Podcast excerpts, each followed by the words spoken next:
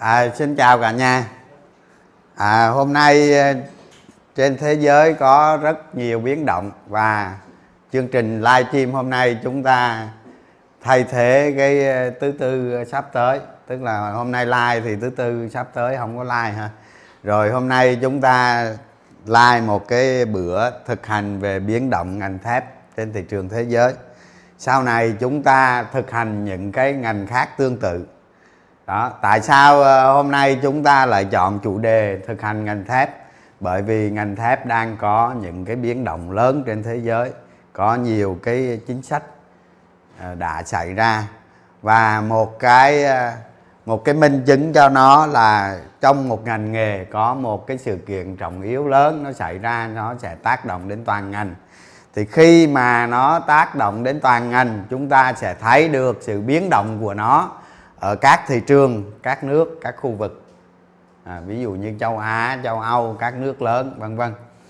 Thì mỗi khi chúng ta đầu tư theo dòng tiền hoặc là đầu tư theo một nhóm ngành mà có sự kỳ vọng lớn ở phía sau cái sự biến động đó tạo ra một cái kỳ vọng lớn trong tương lai gần và nó mang đến lợi nhuận trong ngành tăng đột biến thì lúc đó chúng ta sẽ ứng dụng nó vào việc đầu tư trong ngắn hạn nó liên quan tới vấn đề dòng tiền và cái yếu tố cái yếu tố kỳ vọng. Tức là cổ phiếu nó đạt được hai cái yếu tố quan trọng đó là kỳ vọng thật lợi nhuận. Để đáp ứng cái kỳ vọng thật đó nó tăng lên. Và thứ hai đó là dòng tiền vào cái nhóm ngành hoặc cổ phiếu đó. À, bây giờ chúng ta đi vào thôi chương trình. Thì trước hết chúng ta thấy Mariupol bị bao vây và Nga đánh tên lửa vào nhà máy thép. Nhà máy thép này là một trong những nhà máy thép lớn nhất châu Âu à, thì cái hoạt động của nhà máy thép này bị tàn phá và nó đình trệ. Nó gây ra một cái thiếu hụt nguồn cung rất lớn trên thị trường thế giới. Và chút xíu chúng ta sẽ thấy được phản ứng các chính sách và cái biến động của nhà máy liên quan tới ngành nghề thép và cái xu hướng xuất khẩu cũng như giá cổ phiếu thép, nó diễn ra như thế nào? Ở đây cái yếu tố trọng yếu đó là chiến tranh nga và ukraine gây ra. Đó, vấn đề thứ nhất là chúng ta thấy một cái nhà máy thép lớn bị tàn phá thì nó ảnh hưởng đến sản lượng của toàn cầu. À rồi, cái thứ hai. Rồi trước khi chúng ta đi vào cái ngành thép đó chúng ta thấy nè nga là một cái nước sản xuất hàng hóa cơ bản khá là lớn. Chúng ta thấy nè chiếm palladium nè 27 phần trăm nè ha đó. Cái này ờ, khí đốt nè 78 nè than nè xuất khẩu đó. Không dầu thô nè dầu hướng dương niken thép lúa mì và phân bón. Thì khi á, khi mà chiến tranh nga ukraine xảy ra thì các bạn biết rồi đó nền kinh tế nga hoặc ukraine bây giờ tê liệt. Thì khi chiến tranh bắt đầu nổ ra thì phương tây người ta áp dụng những cái chính sách cấm vận mà chưa từng có tiền lệ hà khắc nhất và có thể gọi nga tương đương với uh, triều tiên hoặc là iran. Đó thì khi cái chuyện đó xảy ra thì chúng ta, trong đầu chúng ta phải suy nghĩ rằng cái kỳ vọng của ngành nào, nhóm ngành nào, nó tác động đến thị trường toàn cầu. Từ đó chúng ta sẽ tiến hành đầu tư hay là đầu cơ mang tính chất ngắn hạn và giống như tôi nói nãy đó, nó phải thỏa điều kiện, hai điều kiện điều kiện cần và điều kiện đủ điều kiện cần đó là kỳ vọng thật điều kiện thứ hai là dòng tiền trên thị trường nếu các nếu các bạn là một nhà đầu tư nhanh nhạy không?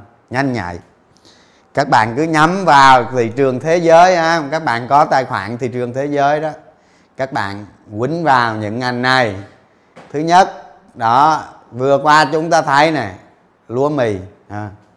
lúa mì tăng dần đứng luôn, ha từ 8 800 ờ, đô mà lên tới 1.500 đô các bạn quýnh lúa mì trong vòng 2 tuần thôi các bạn kiếm không biết bao nhiêu lần. Quýnh biên mà ha? các bạn bỏ ra 10% các bạn quýnh cho 100% thì lại rất là lớn đó. Bởi vì vậy tôi mới nói là thực hành cái sự trọng yếu nó biến động trên thị trường thế giới. À, thứ hai là nhiều bạn đánh dầu với khí đốt đó đó. Dầu khí đốt và đặc biệt vừa rồi là có Nikken à, Nikken tăng đến mấy trăm phần trăm trong một một một chút thời gian thôi. Đó. Bây giờ chúng ta thấy vừa rồi chúng ta cùng thấy ngành phân bón. Phân bón hiện nay thì neo cùng giá rất cao. À, đó vừa rồi đó. À, Petro Việt Nam là khuyến nghị các cái công ty trong ngành là không ờ, dừng xuất khẩu đó xuất khẩu phân bón đó rồi chúng ta thấy bây giờ hôm nay chúng ta thực hành ngành thép. Đó, ngành thép. Như vậy khi chúng ta tư duy về một cái sự biến động lớn, trọng yếu trên thị trường toàn cầu hoặc ở trong nước, chúng ta phải am hiểu được cái tác động qua lại của nó, cái sự quan trọng của một ngành. Cái mọi cái trọng yếu của nó nó biến động, nó làm cho sự biến động đó liên quan tới đồng tiền, túi tiền của các bạn. Các bạn kiếm tiền hay là các bạn mất tiền nếu các bạn có nguy cơ mất tiền cái, cái sự hiểu biết của các bạn của một nhà đầu tư chuyên nghiệp thì các bạn tránh nó. Nếu như đó là một cái cơ hội kiếm tiền thì các bạn hãy gia tăng mạnh mẽ vào miễn thỏa điều kiện. Đầu tư vốn rất là đơn giản. Nhưng vấn đề chúng ta phải thực hành thật nhiều. À nếu mà không thực hành đâu có biết đâu à.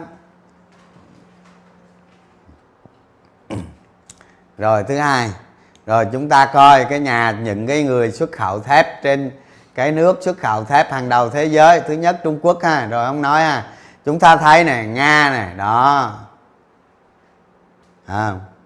và ukraine, đó, là hai nước xuất khẩu thép rất lớn đó. chúng ta thấy thị trường thế giới thiếu hụt tới 70 triệu tấn thép 70 triệu tấn một con số rất lớn, không phải nhỏ. Thành ra vừa rồi vừa qua chúng ta thấy giá thép trên thị trường thế giới nó quay đầu đầu tăng. Và đối với thị trường châu âu thì chút nữa các bạn sẽ thấy giá thép thị trường châu âu thế nào. À. Thì bây giờ đó, cái nhà máy thép, những cái nhà máy thép ở Ukraine bị tàn phá và EU cấm nhập khẩu thép Nga đó đó là hai câu chuyện trọng yếu nhất vào thời điểm này. Thì ngày 15 tháng 3 tôi tôi có nói ở đây mà. Đây đây. Liên minh châu Âu ngày 15 tháng 3 là chính thức cấm nhập khẩu thép của Nga. Đó. Như vậy là gì? Thị trường châu Âu, thị trường châu Âu sẽ thiếu hụt một nguồn cung thép rất lớn trong đó doanh nghiệp Việt Nam chúng ta là doanh nghiệp nào đáp ứng cái thị trường châu Âu đó. chúng ta hãy trả lời câu hỏi đó à, câu hỏi này tôi dành cho các bạn chứ tôi cũng không quan tâm nó tới lắm đâu thì cái chuyện mà châu Âu mà cấm nhập thép thép từ từ nước Nga thì chắc chắn giá thép trên thị trường thế giới sẽ biến động và đặc biệt là ở châu Âu à rồi. Chúng ta thấy thị trường thép của EU và chênh lệch giá xuất khẩu. Thì khi đầu tư đó các bạn phải hiểu được à, những cái chuyện này các bạn đi vào chi tiết các bạn phải hiểu được. Ví dụ như giờ giá thép giá thép mạ giá thép cuộn mà mạ đó cán nguội đó mà ngà mạ đó thì nó chênh lệch với thị trường thị trường Việt Nam chênh lệch với thị trường châu Âu bao nhiêu? Cái biên lợi nhuận nó lớn hay không? Nó có tạo ra được cái lợi nhuận đột biến hay không? Chúng ta phải hiểu được những cái câu chuyện đó. Chúng ta mới thấy được cái sự kỳ vọng của doanh nghiệp. À, đó. Rồi Việt Nam chúng ta là công ty nào xuất khẩu sang châu Âu và phương Tây? Nhiều nhất. Công ty nào? Chúng ta tìm cái đó. À rồi chúng ta thấy này cái cái chênh lệch giá giá giá xuất khẩu thép đó HRC đó chúng ta thấy này đó. Cái giá của Việt Nam nó dưới một nghìn thôi. Đó. nhưng mà giá các nước phương Tây rất cao bây giờ nghìn rưỡi tới hai nghìn luôn nè. Đó. đó nó đang ở nghìn rưỡi này đó, đang ở nghìn rưỡi này thấy không? Đó. Thì nhưng mà chúng ta nhìn qua bên này chúng ta thấy Việt Nam là một nước xuất khẩu rất là lớn. Sang châu Âu hình như khoảng một triệu tấn đó. Ừ, rất là lớn. À rồi. Từ đây chúng ta phải hiểu được cái chuyện cơ cấu xuất khẩu của một doanh nghiệp Việt Nam và điều này chúng ta phải cần kết hợp với cái biểu xuất khẩu của Việt Nam chúng ta từ hải quan à, chúng ta phải hiểu được những cái chuyện đó để đầu tư. Tôi không nói gì tới một ngành thép này cả mà tất cả các ngành tất cả cái sự biến động trên thế giới chúng ta đều có một cái phương pháp hiểu như vậy. Các bạn không tin bây giờ các bạn lấy cái sơ đồ chuyển động ngành mà tôi viết ở trong sách tầm soát ra đó các bạn ứng dụng cho cái này nó có ra không? Đó tất cả chúng ta quy về một cái sơ đồ tầm soát ngành chúng ta tìm ra những cái biến số ở trong đó. Nó sẽ y như một cái bài thực hành hôm nay thôi. Đó. Tại các bạn không chịu làm việc các bạn không chịu thực hành. Đó, chứ các bạn lôi một cái sơ đồ chuyển động ngành ra các bạn thực hành cái chủ đề thép này. Thì ở trong sơ đồ đó các bạn nhìn vào đó các bạn lục lọi ra các bạn tìm ra tất cả những biển số đều có thể. Như vậy tôi đã hội tụ nó lại thành một cái sơ đồ hoàn chỉnh để các bạn thực hành rất lẹ. Không hàng chục năm trời tôi mới ra được cái sơ đồ đó. Cái bây giờ các bạn chỉ lấy cái sơ đồ đó để ứng dụng. Rất đơn giản. Đó, liệu các bạn có làm việc ra cái việc đó hay không? Đó các bạn thấy đó tôi hai mươi mấy năm đầu tư cổ phiếu tôi vẫn làm việc bình thường các bạn hơi làm biến đó. Rồi, chúng ta thấy phản ứng thép của thị trường thế giới ha. Đó, thép Trung Quốc này tăng lên mức rất cao, gần 900 rồi ha. Rồi thép của Mỹ này đó, lên 1.500 này đặc biệt, đó, chúng ta thấy thép châu Âu tăng dựng đứng. Hm. Do hậu quả của cái gì? Thứ nhất châu âu cấm nhập khẩu thép từ nga. À, rồi nhà máy ở ukraine không thể sản xuất bị phá hủy làm cho thiếu hụt nguồn cung rất lớn. Và chúng ta thấy giá HRC ở châu Âu tăng đột biến à, tăng khiếp không à, các bạn nhìn vào biểu đồ các bạn coi coi. Như vậy cái sự kiện trọng yếu này nó xảy ra tôi chẳng hạn này ví dụ như khi nga bao vây cái thành phố mariupol. Thì các bạn biết ở trong đó có một cái nhà máy thép lớn thuộc loại lớn nhất châu âu. À, mà nga cứ bắn tên lửa vào như vậy thì sớm muộn gì cái nhà máy thép đó ông ra thành đồ thành đồ phế thải luôn phế liệu luôn. Thì chuyện đó nó sẽ tác động đến trong ngành rất lớn. Và thực tế hôm qua hay gì đó nó đã xảy ra cái chuyện này. Đó, các bạn để ý những cái chuyện như vậy đó, chúng ta thấy thép châu âu như vậy. Nếu như vậy chuyện này xảy ra thì những doanh nghiệp nào của việt nam xuất đi châu âu hưởng lợi? Đó. chúng ta thực hành chúng ta tìm kiếm những cái đó để sau này những cái ngành khác các bạn lôi cái sơ đồ chuyển động ngành ra các bạn phân tích. À nó trúng một trăm phần trăm. Còn giá cổ phiếu tôi chưa biết nhưng mà cái việc chúng ta làm nó phải đi theo cái hướng đầy đủ đúng đắn chuyên nghiệp. À, ta phải làm đúng làm đủ. Rồi bây giờ tôi à, nói đến giá thép trong nước chúng ta thấy này. Giá thép trong nước tăng liên tục 7 lần tăng. Đó, 7 lần tăng liên tục. Không có dấu hiệu xuống. Đó. mặc dù giá cổ phiếu ở trên thị trường nó biến động gì đó, nó như thế nào nó cũng phụ thuộc vào thị trường chung, nó phụ thuộc vào dòng tiền, sự biến động dòng tiền. Thì cái này cái này tôi không nói ở chủ đề hôm nay mà tôi nói đến vấn đề cái sự biến động trong ngành. Không? nó xảy ra cái sự trọng yếu rất lớn, nó gây lên, tác động lên một ngành. Thì chúng ta thấy đó, giá thép nó có xu hướng nó giảm tí xíu, nó đi ngang trước đây nó giảm xuống một tí này nó đi ngang bây giờ nó đi đi đi lên rất mạnh. Đó, chúng ta thấy.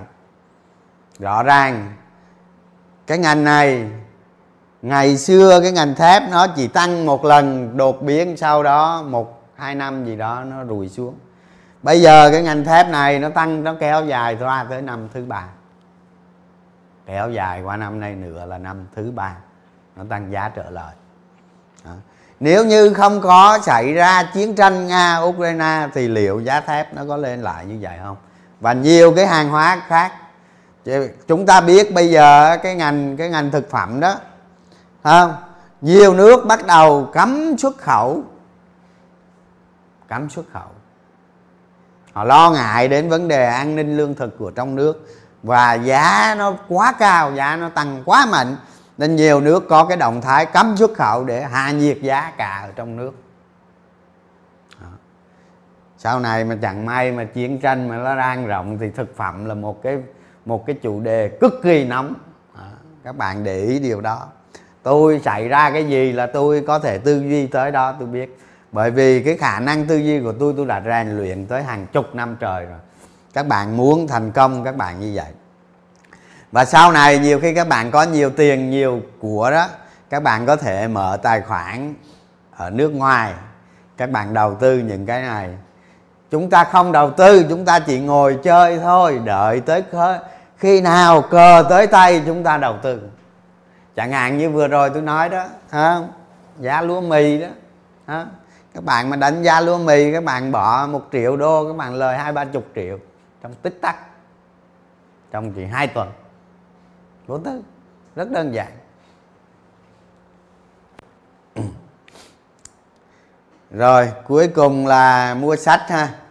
Thì à, hiện nay thì sách thì chủ yếu về sách lậu nó bán với nhà mình thì bán sách gần như không bán được luôn.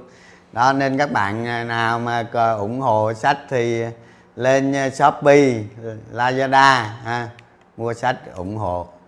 Đó cũng rẻ thôi mà một cuốn ờ, 400 ngàn thôi.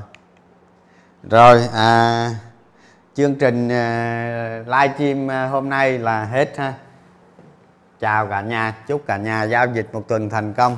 Mình lưu ý là khi mà có cái sự rộng yếu đến một cổ phiếu thì các bạn lôi vào cái sơ đồ tầm soát cổ phiếu ra các bạn tầm soát khi có sự biến động của một ngành, các bạn lôi cái sơ đồ tầm soát ngành ra, các bạn làm.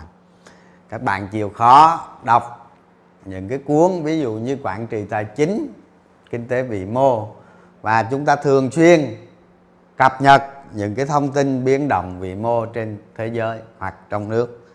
Đó, chúng ta đọc cái đó nhiều, tự nhiên cái tư duy của chúng ta sẽ thích ứng với nó rất nhanh chóng. Đó. các bạn hãy chắc lọc hãy tìm những cái thông tin nó thực chất nó cần thiết cho mình hàng đọc. Còn không thì bỏ đi ha.